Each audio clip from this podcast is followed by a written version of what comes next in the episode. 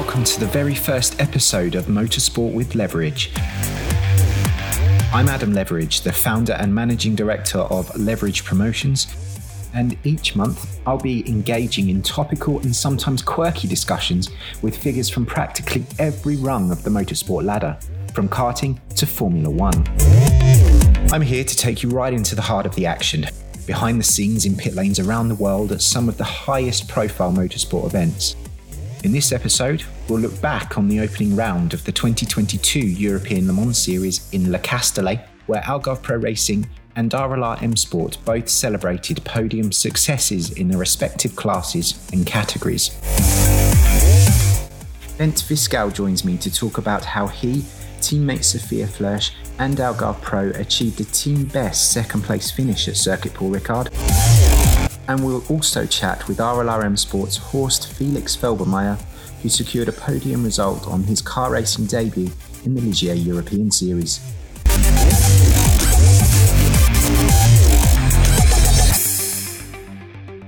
Joining us now is Bent Viscaal. A very warm welcome to Motorsport with Leverage, Bent. Thank you. And we must offer a huge congratulations on a superb result in the south of France. Has it sunk in yet? Yes, it has. Um, no, absolutely over the moon. Of course, very good, uh, very good results. Um, very good debut. Um, of course, we were aiming to be on the podium, um, as I said in the beginning. But to do it in the first uh, first race is already a very good result. And um, yeah, I couldn't be more happy. Well, I could of course be happier, but um, you know, I'm already quite happy with the results we got in uh, Ricard. You made your endurance racing debut in Le Castellet with Algarve Pro Racing and you scored a podium finish with Sophia Flörsch. What was the secret behind your successful debut? I don't really think there was any um, particular secret. I just think we worked uh, very well together as a team. Testing didn't get off, you know, didn't start off fantastically. Um, but, you know, we just kept working also in the days in between. Um, you know, got the setup much better for the race than uh, than it was uh, before because there was quite a lot of tricky conditions on track as well. Uh, or I mean, I have to say, changing conditions. Um, so yeah, I would just say, uh, you know, dedicated work from all the team, from all the engineers, uh, you know, made it happen.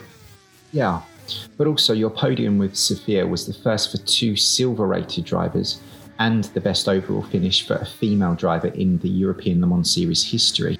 The LMP2 field this season is the strongest ever, so it must feel extremely pleasing when you see the drivers and teams you are competing against. To be honest, yes and, and no. I mean, uh, I'm not really a type of guy that you know likes to race all the all the rest of the grid and, and stuff like that. I just think you need to focus on the, on your own performance rather than anything else. Um, of course, it's very nice to see that there are a lot of names um, you know, very very good names in the world of endurance. Um, but again, it, it, doesn't mean much more to me personally. Um, and I mean, I'm just very happy that we got it all together in the end. One thing that really struck me in Le Castellet was how close yours and Sophia's stint averages were. That must bode well for the rest of the season, surely. Um, yes, I think so. Um, you know, being new to everything, and I mean, of course, you know, uh, having had a little problems uh, on the radio didn't help. Uh, but in the end, you know, we managed well, and I think, um, you know, for the rest of the season, I just think we're only getting stronger. I will get more used to the car, and I think Sophia will only improve as well. So, um, yeah, I mean, I expect uh, a lot of progress this year. You've said that you had a lot to learn in Le Castellet. You come to the European Le Mans series from a single seater background with two podium finishes in the FIA Formula 2 Championship last year. What have you had to do to adapt to endurance racing? And what's the biggest difference for you as a driver? I mean, the strategy, um, you know, working together with the teammates is, is of course, quite different, different than, uh, than, you know, single seaters because you really only have to set up the car for your liking. Um, in this case, of course, you need to make a compromise. Um, even though I have to say our feedback was very, very similar always, which is a good thing. Um, uh, yes, I said strategy. Um, you know, it's, it's completely different. Uh, adapting to the full course yellows. You know, full course yellow is something that's completely new for me. So there was a lot to learn on that side as well.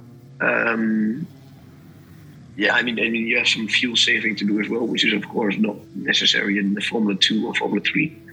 Um, so in the end, I mean, it's probably too much to name, but you know, those are just a few of uh, you know of the things I had to learn uh, within a week. Yeah, it must be quite intense, and I suppose you can't practice all of those things in testing. Some of it has to be done on the fly in the race. Yeah, although I have to say I was quite happy that I did the uh, virtual Le Mans series because, um, funny enough, that was very good preparation for the traffic management, especially, and you know some fuel saving as well. You know, I didn't think that would help me too much on the in the real world, but uh, you know, it actually has helped me quite a lot in uh, in Paul Ricard. So that's just another funny uh, funny side note. Okay, that's really interesting.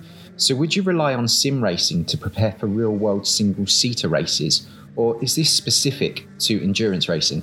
Yeah, I mean, I'm a big believer of sims. You know, the, I mean, I think I'm probably the first generation to really grow up with them. Uh, probably not as much as the kids nowadays because they already, you know, you can already have a quite professional sim at a very young age with iRacing or rFactor. Um, you know, of course, I was still on an Xbox controller playing Formula One uh, 2010. so, um, you know, but even even through that, I think um, sim preparation is key. Um, you know, it's it's always funny how realistic things can be. Of course, you always need to have in mind that there's always a bit of an offset compared to real life. But as long as you filter that out, I think it's always a great tool to have. In what ways are sims effective what were you able to practice on a simulator and then apply to the real world racing in Le Castellet? Which parts of the track to use? Um, you know, also for the LMP2 car, of course, Paul Ricard have been there in, in F3, but uh, you know, not all the lines are the same. Um, you also have quite a lot of variations in line over the whole track, so you can already kind of experiment with that. The only the only thing, of course, is that you cannot really simulate traffic in a, in a professional sim because of course you're not racing with I don't know 40 others online. But yeah, those are just a few of the things that are very helpful. Setting up the car, you know, it's quite realistic nowadays as well. But yeah, just to name a few. So looking ahead, the next race is in Imola, which is a very different circuit to Le Castellet. What are your thoughts on the circuit, and how will you approach the second weekend on the ELMS calendar? Um, I actually just finished um, a sim session of Imola because uh, I've never been there before, so it's it's going to be completely new. Um, but you know, from all the images I've seen on TV, from all the you know from all the laps I've done in the simulator, it looks like quite a quite an old school track. Um, the chicane, I think, will be key. You know how to hit it in the perfect way. Um, and then you know there are some very classic corners as well. Uh, you know the Aqua, I forgot the name, but uh, Aqua Minerale, the one before the chicane. Yeah, it's it's quite uh, it's quite something. Uh, I think it's going to be a very exciting weekend. Um, again, I'm gonna I'm gonna go in with a um, with a good mindset, um, but again, not being focused on the result at all. Just you know go with the flow and uh, improve myself lap by lap. So, is there something about Algarve Pro Racing that enables you to thrive and progress as a racing driver?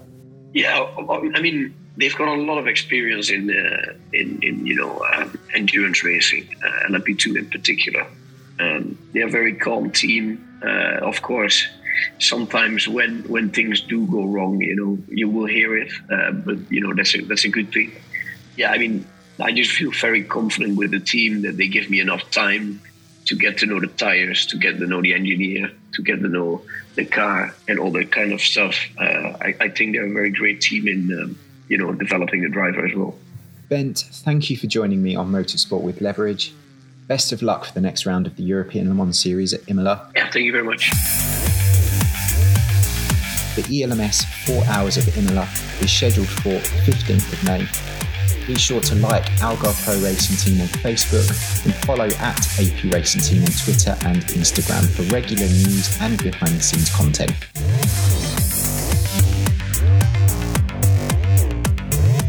In a recent development, it was confirmed that Algarve Pro will welcome yet another F2 star to its ranks, as Jack Aitken will join American Am John Falb and Sophia Flörsch to form a mighty LMP2 Pro Am lineup for the 90th edition of the 24 Hours of Le Mans.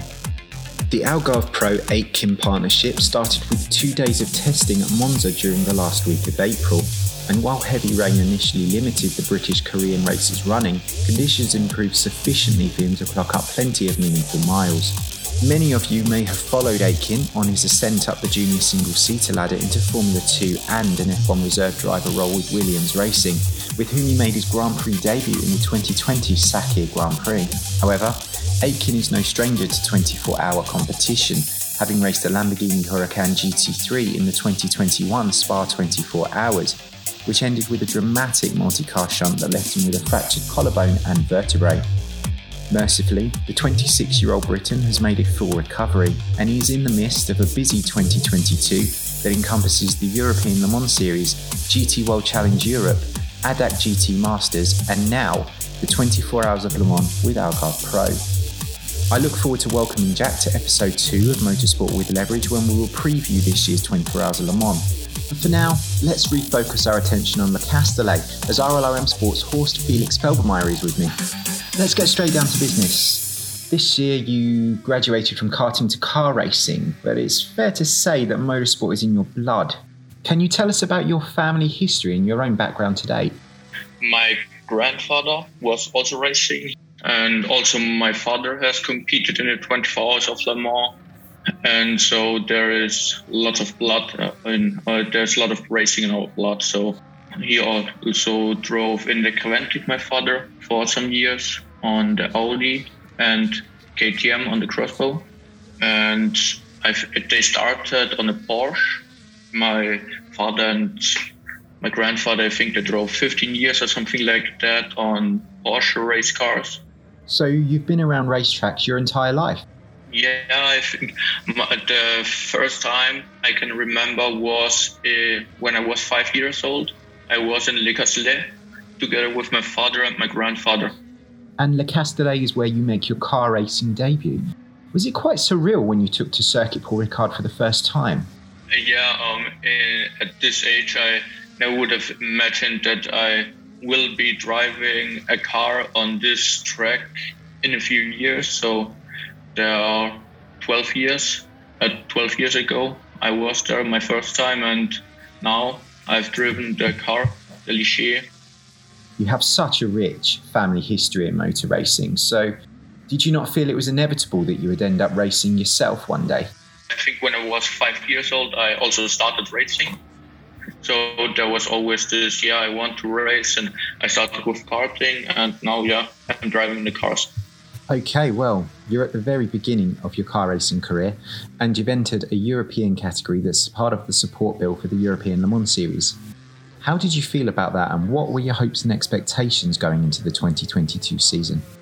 Yeah, um, I hope to finish in the top five, maybe also in the top three at the end of the season. So top five would be really nice, but top three would be much better. So, but top five is my goal I don't have any different goals, just to learn race by race and keep improving. But stepping straight into a European car racing category, was that quite daunting? Not so much because I um, also was driving in the European category in karts. I can say, yeah, I feel really comfortable because it was karting. I think I drove two or three years in big series so it was not a big change. Well, it's fantastic to hear that confidence. How did you find that transition from karts to cars? It's really different because in karts, it everything goes much faster. You know, you have to do a lot more in karts.